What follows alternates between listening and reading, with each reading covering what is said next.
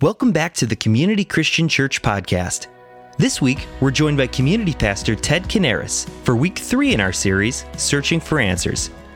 Community is one church in four expressions, meaning online, in person, and in small groups around the globe. Learn more and plan your visit at communitychristian.org. I want to start today by asking this question Have you ever given your trust only to be let down? I mean, it's happened to all of us, right? Let's face it, we all have good reasons to have trust issues. For example, it happens when you buy a lollipop that looks perfectly normal, like this, only to open it and find out that it actually looks like this. I mean, who would do this? No panda at all? It was just the wrapper? I mean, come on, I can imagine the kid's meltdown when he opened that lollipop. Or how about this one? One minute, Rick Astley is telling you he's never going to give you up. And then he turns right around and gives up on love altogether. I mean, this is the original Rick roll. And then there's this. This one is just the worst. Imagine showing up in the office and seeing this perfectly good box of Krispy Kreme donuts, only to open the box and find this. Now, what kind of monster would do something like this? Whoever did this has no heart at all. This is why I have trust issues. Now, of course, we can laugh at these examples, but we also question the trustworthiness of other things, other much more consequential things. And if recent research is to be believed, one of the things that we question is the Bible. In fact, Americans' trust in the Bible is significantly declining. A recent study from the American Worldview Inventory, conducted in 2020, produced by the Cultural Research Center at Arizona Christian University, found this. The percentage of Americans who believe that the Bible is the inspired, true Word of God is down more than 21 percentage points since the year 2000.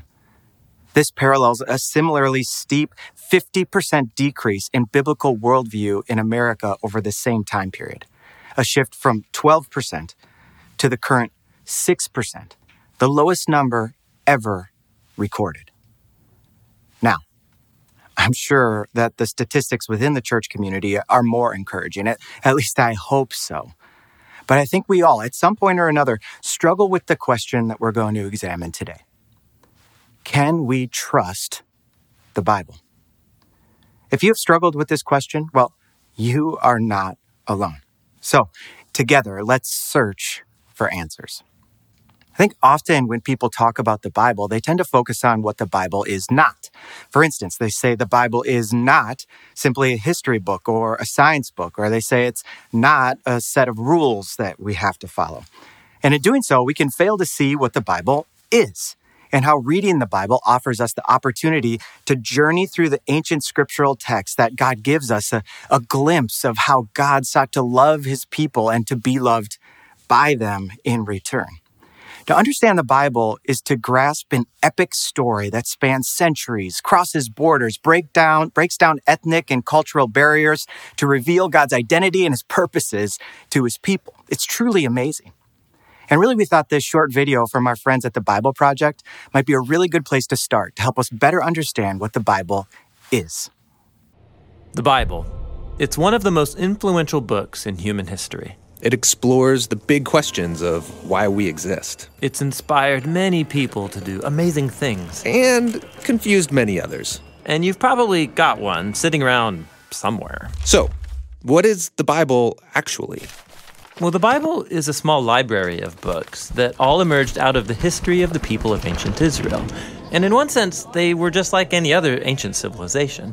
But among them were a long line of individuals called prophets, and they viewed Israel's story as anything but ordinary. They saw it as a central part of what God was doing for all humanity. And these prophets were literary geniuses. Really? Yeah, they expertly crafted the Hebrew language to write epic narratives, very sophisticated poetry. They were masters of metaphor and storytelling, and they leveraged all of this to explore life's most complicated questions hmm. about death and life and the human struggle. So, there's a lot of different authors writing this book.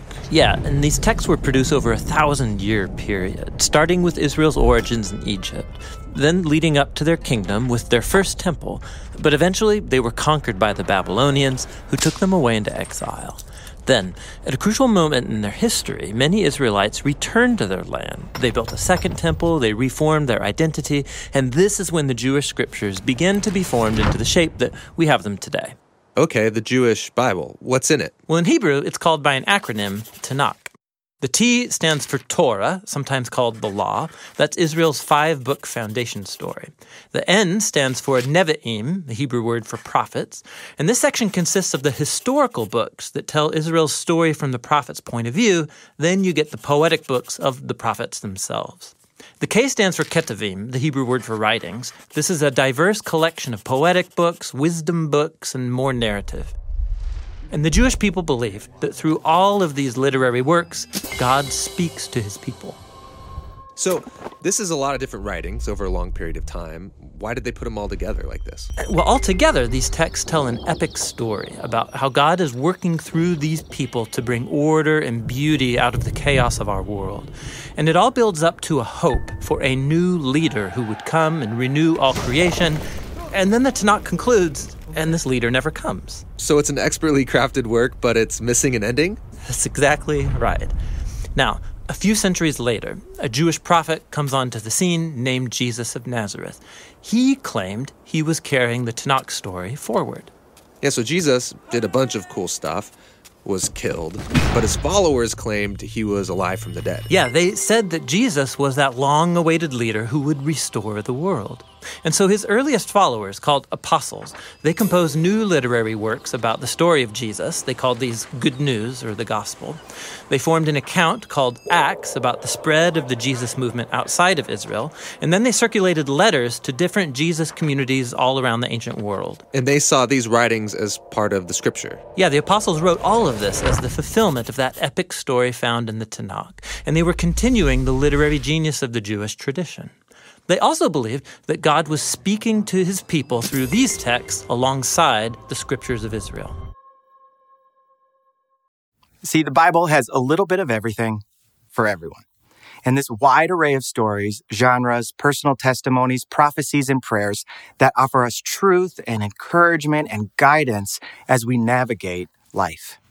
2 Timothy 3, verses 16 through 17 says it this way All scripture is inspired by God and is useful to teach us what is true and to make us realize what is wrong in our lives.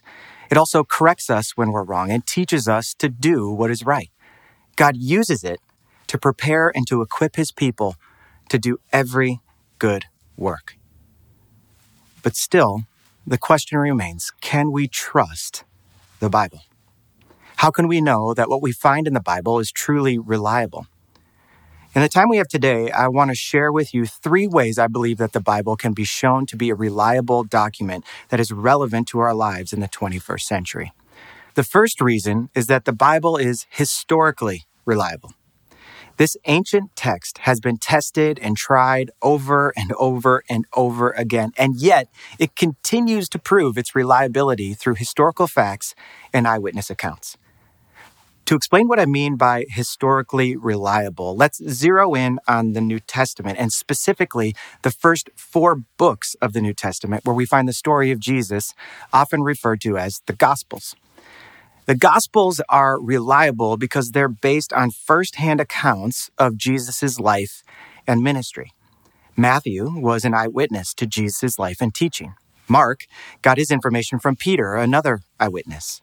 Luke, a doctor and historian, thoroughly researched his gospel by interviewing and examining other eyewitness accounts.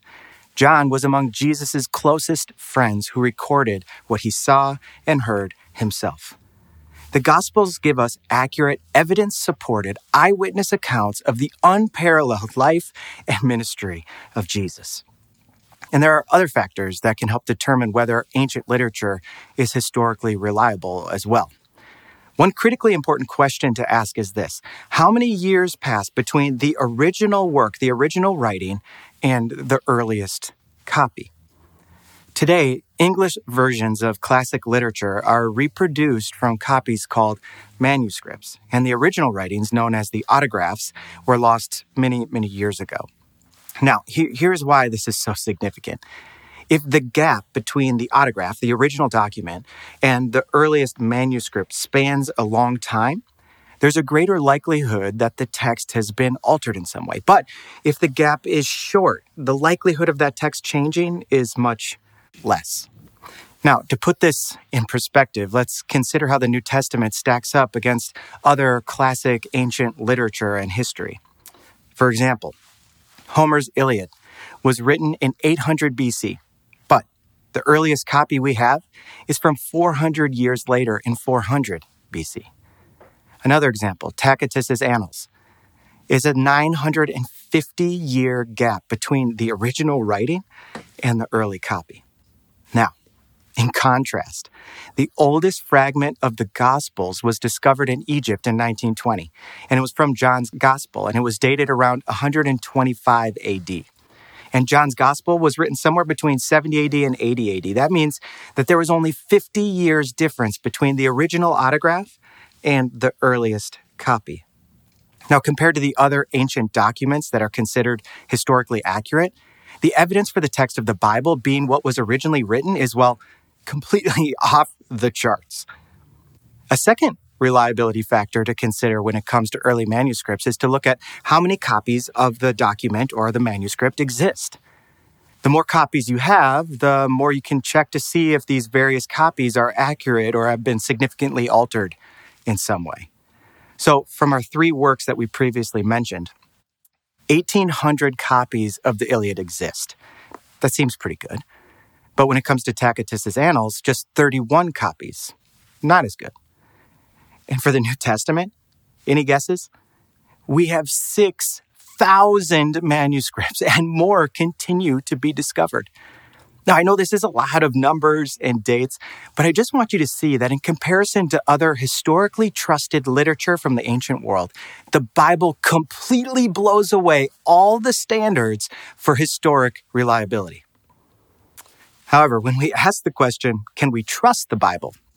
Most of us are probably asking more than just historic reliability. We wonder if the Bible is culturally reliable. It may be accurate, but is it still reliable for today? Many people have issues with some passages that they see as regressive, oppressive, or outdated. Some argue that the Bible is a book that is out of sync or out of alignment with the current reality and therefore just can't be trusted. But maybe it would really help to think of it this way have you ever uh, looked back at some old pictures and been embarrassed of how you looked when you were growing up? Or if you're not old enough to have old, embarrassing photos of yourself yet, do you ever get embarrassed for someone else about the way that they used to walk around? The shorts were ridiculously short. The hair is just terrible. And I sometimes wonder, how are people not consistently laughing at me? Well, the reason is because they all look just like me. Everyone wore shorts like those. Everyone had terrible haircuts just like mine. It was normal at the time. In a similar way, we have to keep that in mind when we read the Bible. For example, when we read about characters in the Bible, sometimes they have multiple wives, and, culturally, the man would play a more important role in the family. And we might think, well, that's so sexist. And you know what? That's true it, it is. But in that time, it was normal. The Bible reflects the culture in which it was written. Therefore, we're going to notice some things that seem out of sync with our culture. However, when you read carefully, what you'll realize is that for every time it mentions someone in scripture having multiple wives, things did not go well for that person. In fact, there are always a ton of major problems and issues that are part of their stories. And when you read it this way, you'll see that these stories read more like an example of what not to do rather an example of what to do. And as we dig deeper, we'll see that scripture points out that God's design was not to see women as property, which was a terrible reality in the ancient world, but as dignified, worthy of honor, image bearers of God, leaders in his church. And not only that, But in story after story, God cares for the vulnerable. He cares for those in the society that would have been considered the least or the lowest. These are the truths that transcend culture. When it comes to the Bible, it is so important for us to understand that while the narrative of the Bible reflects the culture in which it was written, the message of the Bible transcends culture. Whereas the Old Testament scholar John Walton puts it, the Bible is not written to us, but it is written for us. And here's something else to consider. We all have a worldview that is continuously being shaped by our surroundings. From the moment we're born, we're shaped by our culture, our family of origin, and many other aspects of our lives. And inevitably, this can cause us to read the Bible through our sort of own cultural lens. A few years back, a friend of mine did a little exercise at a seminary class where they read the story of the prodigal son. the room was, was very, very diverse. There were people from South Korea, there were Hispanics, there were Africans, and their perspectives were, were very, very interesting. The folks from South Korea, which is more of an honor and shame culture, could not believe that the son would have such disrespect towards the father the people from a few Eastern African nations, because of their culture being more communal, couldn't believe that no one took the time to help the prodigal son. They were shocked that no one offered him something to eat. While the Hispanics in the room, who came from an area with pretty extreme poverty, could not believe that the son would squander this incredible inheritance. This exercise revealed something important to the class, and I think it's important for us as well. Our cultural lens plays a major role in how we read and understand Scripture. And now here's something else that we need to consider. We may find ourselves rejecting the Bible, rejecting it because it expresses views that are different than our views, views we don't like personally, or views that are unpopular culturally. Now, while I totally understand this reaction, and, and I've honestly wrestled with it myself, isn't it kind of small minded or even arrogant to assume that, that God would always agree with us? If God is really God and the Bible really is his word, wouldn't we expect him to occasionally contradict or correct us? Shouldn't we be suspicious if God always said what we wanted him to say? Or if he always confirmed the views in our particular culture, in our particular moment of history? we should expect Scripture, if it is what it claims to be, to challenge all of us at some point or another. And that's what you'll find as you read Scripture. Throughout history and across cultures, the Bible has been an equal opportunity offender of all people everywhere, even when it was first written. The message of the Bible transcends culture. It's a culturally reliable across all cultures in every moment of all history. I know some of you love talking about all of this and you want to do a deep dive into the historical or cultural reliability of the Bible. And if that's you, I want to encourage you to do that. And I promise you, it'll be a great investment in your life and in your faith. But let's set aside all that academic and philosophical stuff just for a moment. And I want us to try to think about it in another way. If you consider yourself a Christian, a Christ follower, what Jesus thinks about the Bible should be monumentally important, right? So, how did Jesus relate to the Bible? Well, let me give you a little glimpse. In Matthew's account, Jesus says these words He says, Do not think that I have come to abolish the law or the prophets. I have not come to abolish them, but to fulfill them. For truly I tell you, until heaven and earth disappear, not the smallest letter, not the least stroke of a pen, by any, will by any means disappear from the law until everything is accomplished. At Jesus' time, they did not have the Bible as we know it today. They had the Torah, the law of Moses, and the prophets, what today we call the Old Testament. Jesus said he didn't come to get rid of these scriptures, but to fulfill them. Author Greg Gilbert writes this. He says, So when Jesus said that the law of Moses and the prophets and the Psalms must be fulfilled, he was endorsing and ratifying the authority of the entire Old Testament from start to finish. Then, how about the New Testament? The New Testament wasn't written until after Jesus returned to the Father in heaven.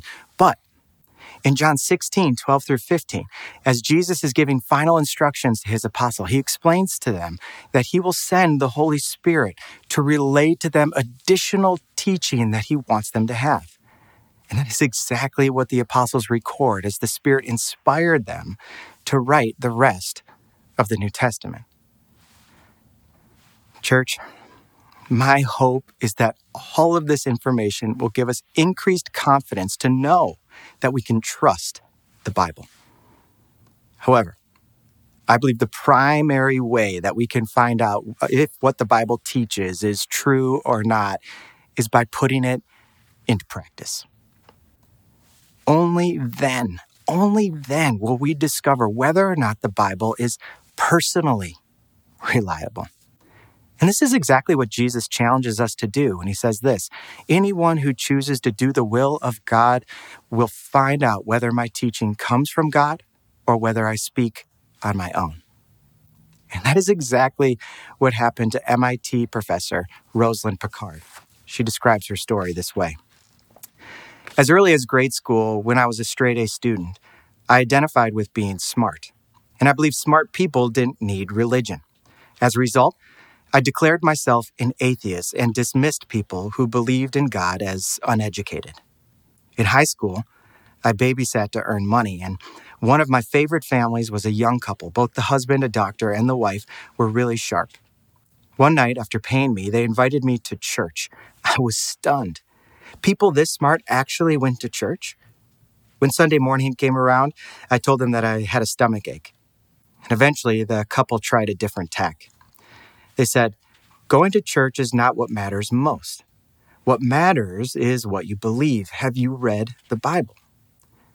The doctor suggested starting with Proverbs, and to my surprise, Proverbs was full of wisdom. I had to pause while reading and actually think. And then I read through the entire Bible. I felt this strange sense of, of being spoken to. I began wondering whether there really might be a God. She goes on to tell her story of finding her way back to God as she opened herself up to the, to the possibility that He was real and that the Bible was true. And she goes on to say this I once thought I was too smart to believe in God. Now, now I know I was an arrogant fool who snubbed the greatest mind in the cosmos, the author of all science, mathematics, art, and everything else there is to know. Today, I walk humbly having received the most undeserved grace. And really, this is exactly what happened to me. My college years were some of the most formative years of my life. I was beginning to study the Bible deeply, and I was more deeply embracing my sense of calling into full time ministry. But I have to be honest with you, there was a big part of me that, that was scared. I was afraid. I was afraid that I would not be able to do it. And even more than that, I was afraid that even if I could do it, I wouldn't be able to provide enough for my family and for the family that I wanted to have in the future. I knew that God's word said that He would provide everything I would need if I trusted Him, but I really struggled to believe it. I, I struggled to trust it. I struggled to give up my sense of control. I struggled to give up my vision for, for what I wanted for my future.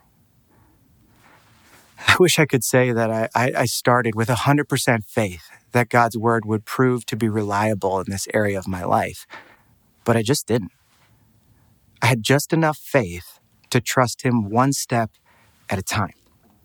At times, it kind of felt as though I was I was walking out on a bridge that I wasn't sure could hold me, each step felt like a big risk, but each little step also proved to be solid and, and, trustworthy. So the steps got easier and easier as I learned to trust its reliability over and over and over again. And while this fear, sometimes it, it, still finds its way into my heart, into my mind, especially when I think about my, my kids getting older and going to college or retirement.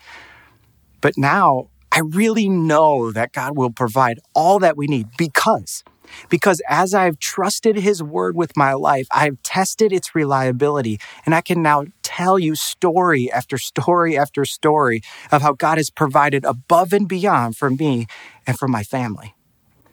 It hasn't always been easy, but we've always had enough, and we've always been able to be generous with other people. And now, as a result, I can more fully trust and rest in the truth of God's promises in Scripture because I've personally lived it. I've personally tested it, and I've personally found it to be the primary thing that I can rely on. And that's what I want to challenge you to do. If you're asking the question, can I trust the Bible?